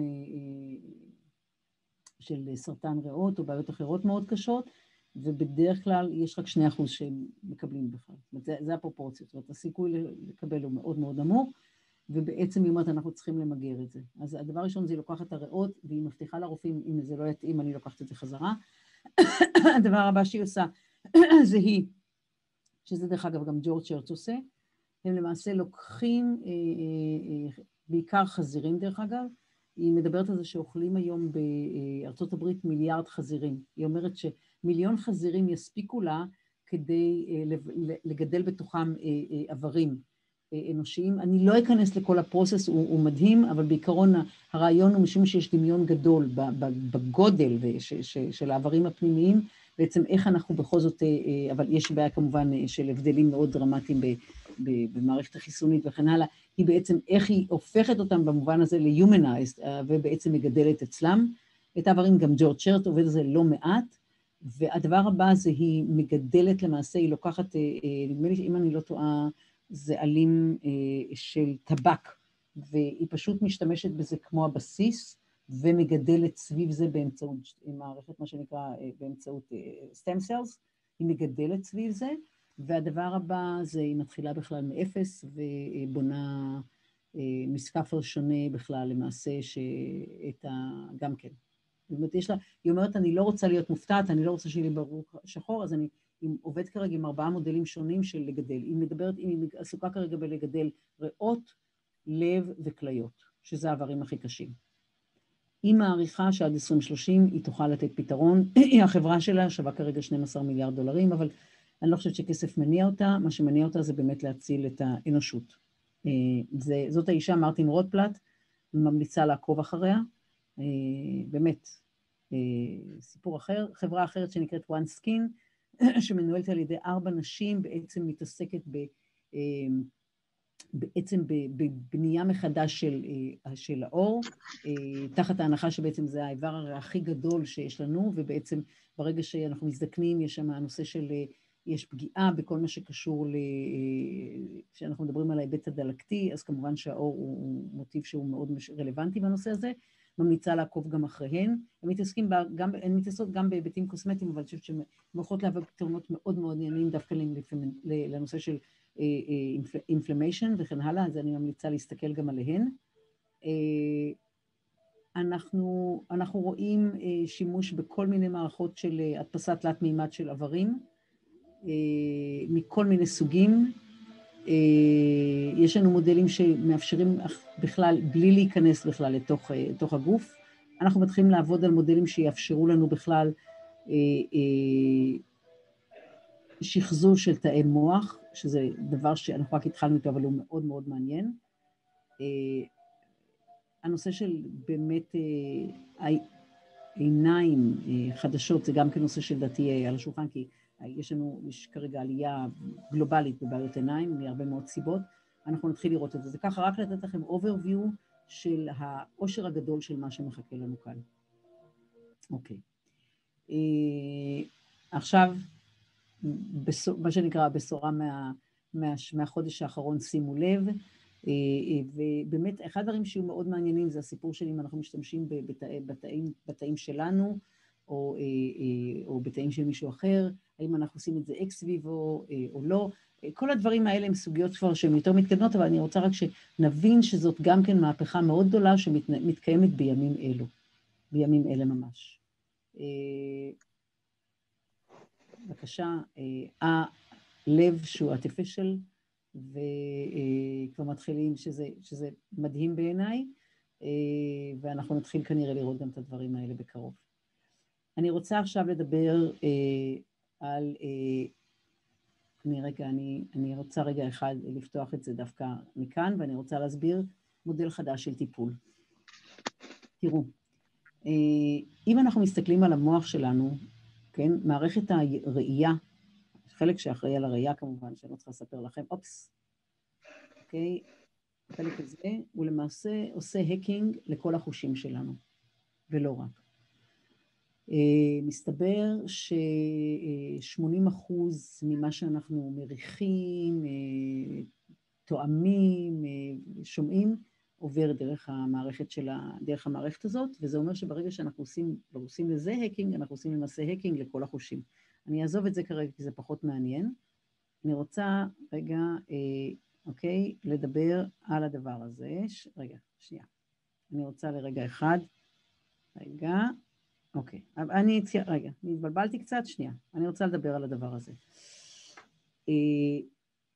מה שקורה לנו כאן זה בעצם סיפור אמיתי של בחור צעיר, שהוא בעצם גיימר, ויש לו עין אחת הצלה, עין שמאל שלו הצלה, ולמעשה, כשהוא מגיע לרופא בגיל עשרים ואחת, והוא אומר לרופא, אני מבקש שתעשה לי ניתוח, תנתח אותי, הרופא אומר לו, חבל, המוח בלב הכי לא יצליח לזהות, אין מה להתעסק עם העין. משום שהוא גיימר והוא עקשן, הוא בונה לעצמו משחק שלמעשה כל עין מקבלת אינפורמציה שונה. ואחרי כחודשיים, אם אני לא טועה, שהוא משחק עם המשחק הזה, המוח מתחיל לקלוט את זה. מאוד מעניין. ולמעשה, אחרי שלושה חודשים נוספים, הוא רואה באותו אופן בשתי העיניים, כשהוא מוריד אחרי עוד שלושה חודשים, הוא למעשה רואה היטב בשתי העיניים. ובעצם אנחנו מבינים שהוא בונה מודל של rewiring של המוח. עכשיו, את מי זה מעניין? זה מעניין קבוצה של מדענים מבית החולים המרכזי, ב, אם אני לא טועה, בבוסטון, תכף אנחנו נראה, ובעצם הם מנהלים כרגע פרויקט שנקרא Walk Again. והם שואלים את עצמם את השאלה הזאת, אם זה מה שאפשר לעשות עם העין, האם אנחנו יכולים לעשות את זה עם, עם, עם, עם, עם עברים אחרים. והם מחליטים לבצע ניסוי, שכולל קבוצה קטנה, נדמה לי שנים עשר או שלושה עשר מטופלים, שהם כולם משותקים מהמותן ומטה תקופות, תקופות שונות ומסיבות שונות, ובעצם הם בונים ניסוי שכולל שלושה חלקים. החלק הראשון של הניסוי הוא בעצם שלב שבו הם צריכים ללמוד לתת הנחיות, הם עם משקפיים של מציאות מדומה, והם צריכים לתת הנחיות לרגליים ביוניות. השלב הבא זה ששמים להם סקלטון. הם צריכים להמשיך לתת את ההנחיות, ובואו נראה מה קורה לנו. שימו לב. רגע, אוקיי. זה הניסוי. תכף אנחנו נדבר על דברים, על עוד דבר שאני רוצה להראות לכם.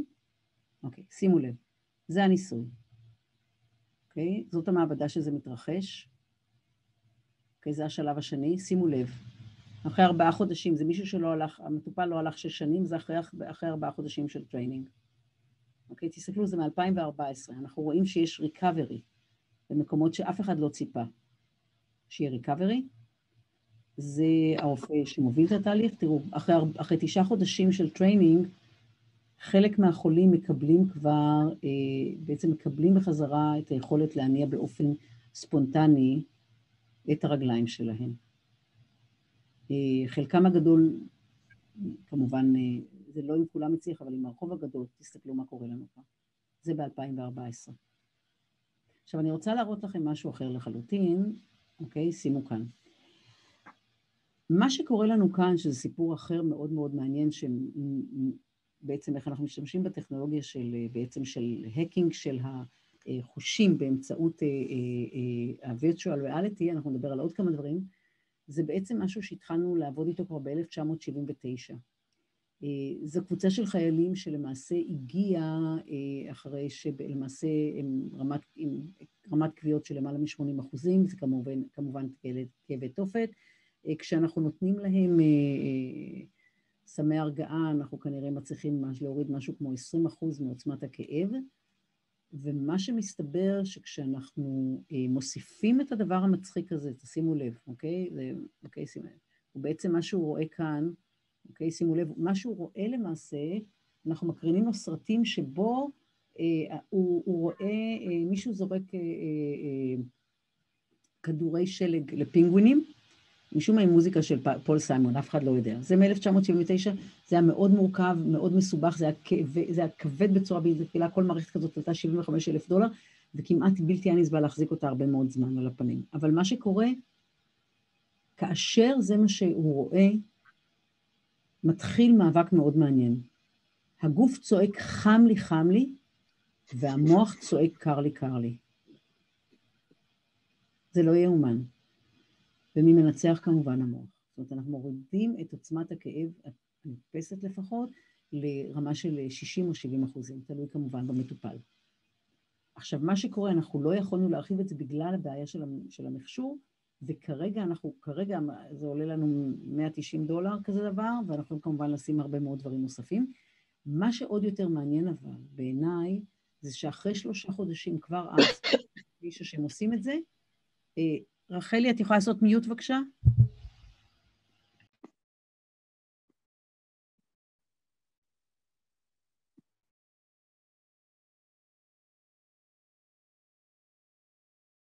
אוקיי, סליחה.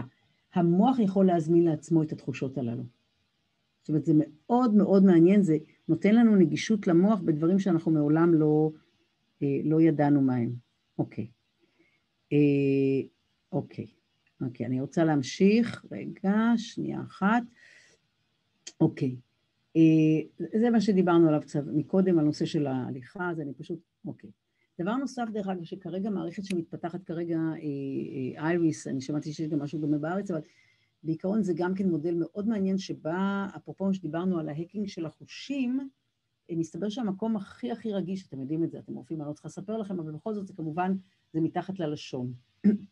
ויש כרגע מערכת שלמעשה מאפשרת לתרגם, מאפשרת לתרגם, אין לי כאן את הסרט משום מה, מאפשרת לתרגם את המראות לתחושות, וזה מאפשר בעצם לחוות את העולם.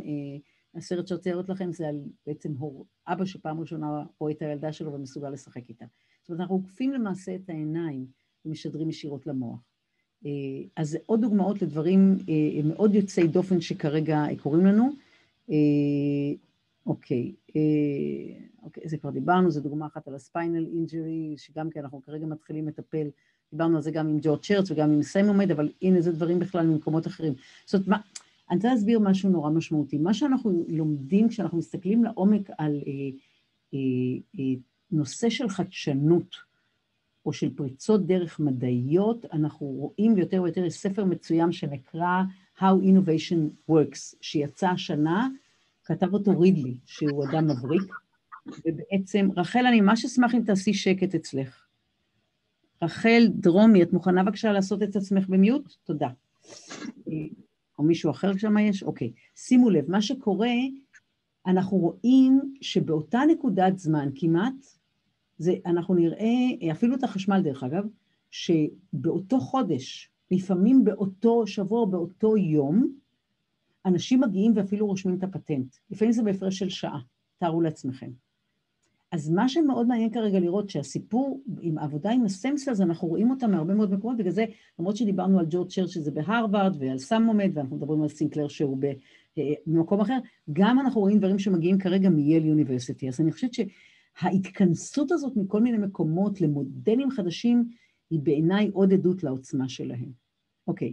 זה משהו שונה לחלוטין, שלמעשה בו אנחנו רואים שבעצם יש לנו יכולת כאן, אנחנו נותנים רובוטיק סקלטון שבעצם הוא מחובר ל-איי איי, ובעצם השלב, השלבים הבאים בעצם זה שאנחנו, מה שנקרא, יהיה לנו יכולת למעשה לתת הנחיות באמצעות ה-איי איי. יש כאן מערכת מאוד מורכבת, אני לא אכנס לכל הסיפור הזה, אבל זה בעצם איך הסקלטון עוזר לאנשים כרגע בעצם לנוע בחופשיות בלי שאנחנו בעצם שמים להם שתלים. זו דוגמה שכרגע התפרסמה עכשיו, ב-שמונה עשרה במרץ, שימו לב לזה. האמת היא שחבל לי, כי אני ידעתי שיש כאן סרט, משום מה אין לי אותו. אני, ועכשיו אני רוצה קצת לדבר על המוח. אני מקווה שמעניין לכם, אני שקט ושלווה, אז אני מקווה שמעניין לכם כאן. אני רוצה לדבר על המוח, ובעצם אנחנו כרגע מתחילים, אני לא יודעת, בטח זה ניתוח שכולכם מכירים, שבעצם הוא מנגן, זה, זה, זה הנגן כינור המאוד מאוד ידוע, שלמעשה קיבל פרקינסון, ולמעשה החליטו שמנתחים, הוא היה מוכן לקחת את הסיכון שיקרה לו משהו רע, והוא נשאר ער בזמן הניתוח, ובעצם הוא ניגן בכינור, כדי ש... כי הוא... כי הוא עמד לאבד את יכולת השמיעה שלו, ואת היכולת לנגן שני הדברים גם יחד, סליחה, לא את יכולת השמיעה, את היכולת שלו לנגן בצורה שהיא מדויקת, ובעצם זה עזר למנתחים למעשה לבצע את הניתוח בצורה מאוד מאוד טובה. שימו לב, אנחנו נכנסים כרגע למערכות שיהיה לנו למעשה מערכות שהן אין ויבו בתוך הגוף. זה דברים יותר פשוטים, זה מערכות שהן לא אינבייסיב, אבל אנחנו נראה דברים הרבה יותר מעניינים. אנחנו מתחילים לראות עבודה עם טייני רובוטס, שדרך אגב יש לנו חברה ישראלית מדהימה שגם כן עושה את זה, שבעצם משתמשת ברובוטים קטנים מאוד, בבקשה, זו אחת התמונות, גם כן דברים שכרגע מתרחשים, שמאפשרים לנו למעשה להתמודד עם גידולים בתוך המוח, כי אנחנו יודעים כמה, כמה זה מסובך לנתח במוח. אני בכוונה מראה לכם מכל מיני כיוונים, כי אנחנו נראה לא מעט דברים בתקופה הקרובה. אנחנו כרגע קיבלנו אישור עכשיו, החודש ל-wearable, יהיה לנו יותר ויותר wearable, לטיפול ב, גם במחלות כרוניות. יש לנו, למשל, יש לנו מכשיר דומה שעוזר לאנשים שסובלים מאלצהיימר וקצת מעכב, או את, את ההידרדרות, ואת אחד הדברים, אנחנו יודעים שאם אנחנו מוצאים את זה בתיה אחת, אבל גם יותר מוכר, אולי אנחנו יכולים לעזור, שימו לב, זה כרגע אושר כבר, זאת אומרת, ומה שעוד מעניין שיש לי להסתכל, זה על ה-overlapping בין העולם של מוצרי הצריכה ומוצרים טכנולוגיים שלמעשה נועדים לדברים אחרים בכלל, לתוך העולם הרפואי. זאת אומרת, יש לנו איזה מרג' מאוד מאוד מעניין, שנותן דחיפה קדימה מעולמות אחרים, שהם לאו דווקא מהעולם הרפואי הקלאסי. אוקיי, זה גם כן כלי שמה שנקרא מאפשר לנו לסייע. אנחנו נראה יותר ויותר אנשים שרוצים, מה שנקרא, לטפל בזיכרון לטווח קצר, לטווח ארוך וכן הלאה. אחת המורות שלי, ויויאן מינג, יחד עם צ'נדרה, שזו מורה אחרת שלי, מדברות על זה שכבר היום יש לדארפה, דארפה זה הזרוע הטכנולוגית של צבא ארצות הברית, הן מדברות על זה שלדארפה יש כבר את ה... איזושהי רצועה דומה למה שאנחנו רואים כאן, שיכולה למעשה לקצר תהליכי לימוד בצורה מאוד מאוד דרמטית. אז זה מאוד משמעותי. אוקיי, okay, אנחנו רואים את אותו דבר גם כן, טיפול ב, עוד פעם באמצעות מה שנקרא, איך אנחנו מחזירים לאנשים, למייס אחרי סטרוק, איך אנחנו מחזירים אותם. עוד דבר שג'ורג' צ'רץ' הראה, זה איך הם לוקחים גם כן, ובאמצעות סטם סלס מטפלים, ב, וגם, וגם סמומד קיבר גם כן מראה, איך הם משתמשים בזה גם כן כדי לטפל, ולהחזיר ממש עד את, את כל היכולות, גם חלק מהם כתוצאה מזקנה וגם כתוצאה מאירוע, גם כדברים שיעמדו לרשותנו. אז מה שעוד מעניין זה לראות איך חברות שהן הרבה יותר מסורת, מסורתיות נכנסות, ובכלל מעולמות אחרים, פייסבוק נכנסת לזה כרגע, אילון מוסק, אני לא צריכה לספר לכם על נורלינק כמובן, שהוא כמובן מציע, אבל פתרון מאוד מאוד רדיקלי של... באמת ניתוח מאוד מאוד מורכב, אני חושבת שאנחנו נמצא דברים יותר מעניינים, מדווחים על דברים שקורים בסין, אני פחות נוטה להאמין, אבל אני בכל זאת רוצה שתהיו מודעים לזה, אז אני רק מראה לכם כרגע מערך שלם של דברים שכרגע מתרחשים, וכמובן סיפור, וכמובן genetic engineering כדי reduce כל מה שקשור לסרטן, לאלצהיימר, זה גם אחד הדברים שכרגע שימו, אני רוצה שתראו שלכל, זאת אומרת שיש לנו מערך שלם של טכנולוגיות וטכניקות חדשות ומודלים חדשים, ומכל מיני מקומות אנחנו מטפלים באותו דבר, באותה בעיה. אלצהיימר כמובן זה דבר שמטריד מאוד את כולנו, אוקיי? שימו לב, ננובוט שכרגע שבכלל יתעסקו בזה ויעבירו בכלל וקסין מסוים, ותכף אני רוצה לדבר כרגע ננו-אינבייסיב, עבודה בכלל עם אור, גם כן דבר שאנחנו כרגע רואים שהוא מתחיל, עוד מערכות שעסוקות גם כן באינפרה, וכן הלאה, כל מערך מאוד מאוד רחב, ואני עכשיו רוצה לדבר על מי מי הו, אוקיי? ואני רגע אחד רוצה להזכיר, בעצם כשאנחנו מדברים על אלצהיימר, על מה אנחנו מדברים, אנחנו מדברים על בעיה של טריליון דולרים, דיברנו על זה שאחד מכל שניים, לצערנו כולם בסופו של דבר מתים, וזה כמובן, אין כרגע שום, אין בעצם, אין, אין טיפול, הדברים האלה, זה המחלות, זה התרופות הקלאסיות, מולקולות קטנות, וכמובן התמונה של איך נראה אה, אה, מוח בריא לעומת אה, אה, מוח שכבר זה מאוד מתקדם. אה, שימו לב, זו מחלה שלא פוסחת על אף אחד, ועל עשירים כעניים, אה, היא מופיעה בכל מקום, המחשבה הייתה שבמקומות עניים לא יסבלו מזה, כי אולי, סליחה, מקומות אה, שרחוקים מהעולם המערבי פחות יסבלו, אנחנו לא רואים, זאת אומרת, זו מגפה עולמית, זו המגפה הבאה, הקורונה מה שנקרא היא קטנה יחסית, והאישה הזאת, מי מי הו, היא אחת מהאנשים שעסוקות בלטפל בזה, היא בחורה צעירה, היא הוגדרה כאחת מאנשים, מארבעים האנשים, מתחת לגיל ארבעים המשפיעים ביותר בעולם, היא הקימה חברה שנקראת United Neuroscience, אימא שלה מתעסקת בווקסינולוגיה, אבל היא בכלל מתעסקת בחיות, אוקיי? היא תמיד צוחקת ואומרת שאימא של, תמיד אנשים מפחדים לצאת עם נשים, עם, עם, עם, עם נשים שהאימהות שלהם הם, הם אולי קשות וכן הלאה, וכאן היא אומרת אני, אבל בעצם יש לי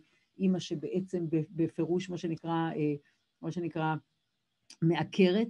מסתבר שכשמדובר בחזירים, החלק האחורי לגברים, מסתבר, יש רגישות מאוד מאוד גדולה, אם, אם משתמשים בחלק, מה, אם, כשמשתמשים בחזיר, משתמשים בחלק האחורי, אם משתמשים בו, אז יש רגישות מאוד גבוהה לגברים, טוענים שיש ריח מאוד חריף, נשים לא רגישות לזה בכלל. To make a long story short, פנה, פנו כמובן לאימא שלה, והיא מצאה את האופציה איך, איך בעצם מעלימים את האשכים, וככה היא תמיד מתחילה את ההרצאה בסיפור על אימא שלה, ובעצם היא שואלת את עצמה, האם אני יכולה לעבור מהאשכים למוחות? האם יש לי יכולת ללמוד? ולהפיק מזה, האם אני יכולה למעשה, וזו הנקודה שהיא שמה על השולחן, האם אני יכולה לייצר חיסון לאלצהיימר? זו המטרה שהיא שמה לעצמה. וזה הדבר שהם מתעסקים בו, הם מתעסקים בחיסונים נגד הפרעות נוירולוגיות. אני רק אגיד כרגע שמה שקורה כרגע, היא, הספק, היא עשתה הפסקה, מי שרוצה לעקוב אחריה, והיא בונה כרגע מודל מאוד מעניין, שהוא לא נשען על ה-אר אן איי, אבל מודל אחר מאוד מעניין של גם כן של חיסונים, שהיא כרגע כבר מנסה אותו בארצות, במזרח, והוא יהיה מאוד מעניין בלי שום קשר, כי הוא יפתור לנו אולי בעיות אחרות, ואני רוצה עכשיו לדבר על הנושא של, של אלצהיימר, ובעצם היא שאלה את עצמה מה אני צריכה לעשות כדי לייצר חיסון שמתאים לאלצהיימר, ומה שהיא עשתה שהוא היה מאוד מאוד מעניין, היא בעצם הגיעה לבלו זון, וניסתה להבין מה קורה שם, למה, למה יש אנשים, כי אנחנו יודעים שיש אנשים, מה שנקרא, בבלו, בבלו זון שלא רק שלהם, לא מקבלים שום מחלת מוח, והיא ניסתה להבין מה קורה, איך, איך האנשים האלה חיסנו את עצמם, ואם אנחנו יכולים לקחת את זה, ולמעשה ללמוד מזה. אז זה בעצם היה מקור ההשראה שלה, ומשם היא, היא בעצם התחילה לעבוד על הנושא של החיסון, ובעצם אלה הדרישות שהיא שמה לעצמה. ומה שקורה כרגע, היא נמצאת, אופס, רגע, אוקיי, אוקיי, שימו לב, זה הסרט, אני יודעת שאתם לא מצליחים לראות, אבל היא בכל מקרה היא מדברת בעיקרון על זה שזאת המטרה שלה, מה שמעניין במה שהיא אומרת, זה בן הזוג שלה, הם ביחד מנהלים את החברה, מה שהיא באה ואומרת לנו, זה שהיא שמה לעצמה להגיע לדמוקרטיזציה של בריאות המוח, אוקיי? תכף אני אראה לנו את הפייפליין שלה. מה שהיא אומרת שהמחיר לחיסון, המחיר מטרה שלה זה דולר אחד.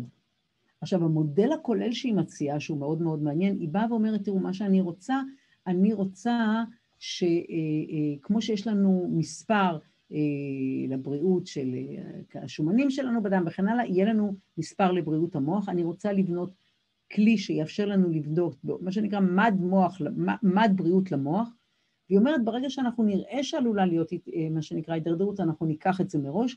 השאיפה שלה עם הזמן לעבור, דרך אגב, מזריקה לכדור בכלל, אז יש לה חזון מאוד יפה, ושבעצם אנחנו לא נצטרך אפילו להגיע לבית המרקחת וכן הלאה, שמה שנגע זה יגיע אלינו הביתה. אני רגע עושה לכם את הראייה הכוללת שלה. זה החזון של האישה המדהימה הזאת, זה מה שהיא שמה לה למטרה, אוקיי? ובואו נסתכל כרגע, זה, זה, שימו לב, היא, זה בפייפליין, שימו לב, היא כבר, אתם רואים, היא באלצהיימר כבר נמצאת בפייס שתיים, גם ב, היא מתעסקת גם בווקסין וגם בתרפויט וגם בביו-פרוטאין דרגס, תסתכלו מה קורה כרגע, והיא מתעסקת גם בכאב כרוני, היא מתעסקת באלרגיות, היא עובדת כרגע גם על פרקינסון, שימו לב, היא נמצאת שם כבר, היא נכנסת לזה, יש לה דברים שכבר אושרו, שימו לב, גם לאטופיק דרמטיטיס, אם מישהו כאן מטפל בזה, אני ממליצה להסתכל, ובקיצור, אני חושבת שמאוד מאוד מעניין. דרך אגב, מה שמאוד מעניין שג'ורג' צ'רץ' מדבר עליו כל הזמן, על כל מיני, שאיך הוא לקח ואימץ את הכלבים למעשה, הוא מספר שהרבה מאוד מהמחלות, הוא אומר, יש מחלות, אם אנחנו מסתכלים, שזה דיון בפני עצמו מאוד מעניין, שבעצם איך בני אדם והחיות שלהם מקבלות את, את אותם המחלות, הוא אומר ומסתבר שבעוד שכמובן ניסויים בבני אדם לוקח הרבה מאוד זמן, ועשור, אם לא יותר, כדי לקבל את האישור, בעצם בכלבים זה שמונה עשרה או חודשים או משהו כזה, הוא אומר, אני חלק גדול מהדברים, עושה קודם על הכלבים, אני רואה זה עובד, ואז אני ממשיך הלאה. אז שימו לב גם לדבר הזה. אני ממליצה להסתכל על החברה הזאת, לעקוב אחריה.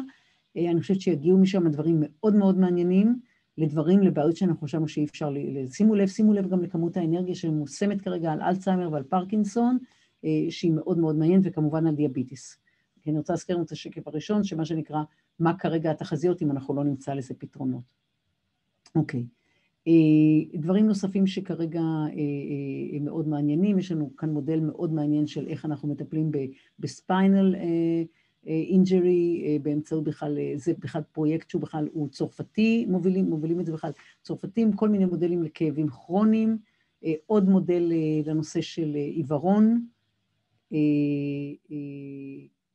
כלים נוספים לפרלייז, באמצעות חשיבה בלבד, דרך אגב זה, זה כבר ישן, זה מ-אלפיים שבע עשרה, דרך אגב, אובמה נדמה לי כבר ביקר אותה, ומה שדיברנו על הנושא של הראייה, איך בעצם מתרגמים את המראות, ובעצם עם הזמן כנראה שזה יהיה דברים הרבה יותר פשוטים, ולא יהיה את כל המערכת המורכבת הזאת. אבל מה שחשוב כאן לראות, זה איך אנחנו לוקחים אנשים שבעצם, במידה רבה כלואים בתוך הגוף שלהם, ובעצם אנחנו נותנים להם פתאום כרגע מערכת לגמרי פתרונה, שונה של פתרונות, לדברים שהם לא, יכול, לא יכולנו בכלל אה, להעריך שאנחנו נוכל לתת להם אותם. אה, אוקיי, אוקיי, אני רוצה להספיק לדבר, מיד שאין לי עוד יותר מדי זמן, אני רוצה לדבר על תחום חדש לחלוטין שמתפתח כרגע, שזה נקרא Digital Therapeutics. אני יודעת שאני קצת רצה, אבל פשוט חשוב לי שתראו את העושר הגדול של ההתפתחויות. עכשיו, מה, אתם זוכרים שאנחנו דיברנו מקודם על ההקינג שאנחנו עושים לכל החושים באמצעות הראייה. זאת אומרת שברגע שאנחנו מתחילים להסתכל על virtual reality כעל כלי תרפויטי, יש לנו הזדמנות יוצאת מגדר הרגיל. מי שמוביל את, ה, את כל העבודה זה סיידר סיני, שזה בית חולים מוביל בכלל, אבל הוא בית חולים מהעשירים ביותר בעולם, הוא בלוס אנג'לס, מה שנקרא אוסף האומנות שיש שם, הלוואי והיה לנו אותו כאן באחד המוזיאונים שלנו, ובעצם קבוצה של פיונרים בתחום, ממערך מאוד רחב של, של תחומים, מה שנקרא מהעולם, סליחה, מההיבט הרגשי, אוקיי, הנפשי, בעצם באים וסרטטו, אני, אני מצטטת לכם, זה מתוך אחד מ... יש להם פעם בשנה, דרך אגב, כנס נפלא, הוא מתרחש בדרך כלל בפסח, אני בפסח לא זזה, יושבת שלושה ימים ורק רואה את כל ההרצאות, מומלץ בחום לעקוב אחרי זה, למי שזה מעניין אותו, ובעצם זאת מטריצה שמי שמוביל את התחום בעצם בנה אותה. הוא בעצם בנה, מה שנקרא, יש לנו, אני מרגיש שאת העוצמה של רגשית גבוהה מדי, נמוכה מדי, חיבור חזק מדי לעולם החיצוני, וחיבור חזק מדי לעולם הפנימי, ועל הדבר הזה למעשה, אני, אני לא ארחיב יותר מדי, אבל בעצם בונים מערך שלם של פתרונות, שזה כמובן מותאם אישית לכל אחד, מה, מכל אחד מה, לכל אחד מהחולים ולכל אחת מהבעיות, ויש מעקב צמוד, ואני ממש, אני לא ארחיב על זה, אם, אם יהיה לנו זמן ועומר ירצה, אני אשמח לתת לכם הרחבה על הנושא, כי זה פשוט יוצא מגדר הרגיל, כי מה שאנחנו יודעים זה שאם אנחנו יודעים שבכל מקרה יש לנו קבוצה גדולה שמולקולות קטנות לא עובדות או לא עובדות ברמה אפקטיבית, בטח לכל מה שקשור לבריאות הנפש יש לנו בעיה מאוד מאוד קשה עם זה, וכל דבר אה, אה, יתקבל בברכה, אנחנו לצערי במצב מאוד לא טוב בהשוואה לתחומים אחרים, וזה לא חס וחלילה כי אנשי המקצוע לא עושים כמיטב יכולתם, אלא כי בגלל המגבלה שאנחנו לא בהכרח מבינים עדיין איך, איך אנחנו יכולים לעבוד. ואני רוצה לספר לכם כרגע על פרופסור אדם גזלי. אדם גזלי הוא נוירוסיינס, ובעצם הוא, מה שמעסיק אותו זה, אגב, זה שני הקצוות, זה באמת דמנציה מצד אחד, ומצד שני הפרעות שאצל, אצל ילדים. ולמעשה הוא החליט שהוא בונה close, close loop, שבו הוא בונה באמצעות virtual reality כלי שעוזר לילדים להתמודד עם חלק מהבעיות, כי אנחנו יודעים שהפרעות קשב וריכוז זה דבר יותר מורכב, אבל לפחות עם חלק, עם היכולת לשמור ריכוז לאורך זמן בנושא ספציפי, גם בסיטואציה שהיא מורכבת.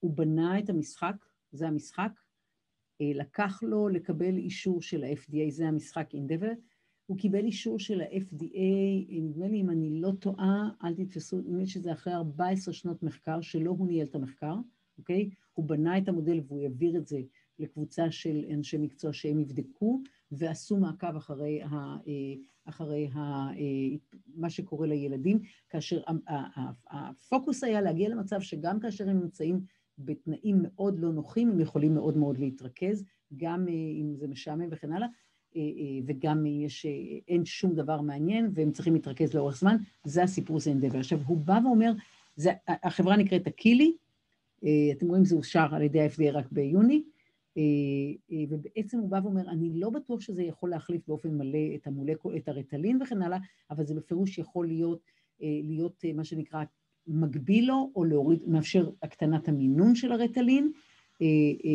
ו... הוא אומר שהם רק בהתחלת הדרך, אבל זה פתרון מאוד מאוד מעניין, במיוחד אם יש מטופלים שסובלים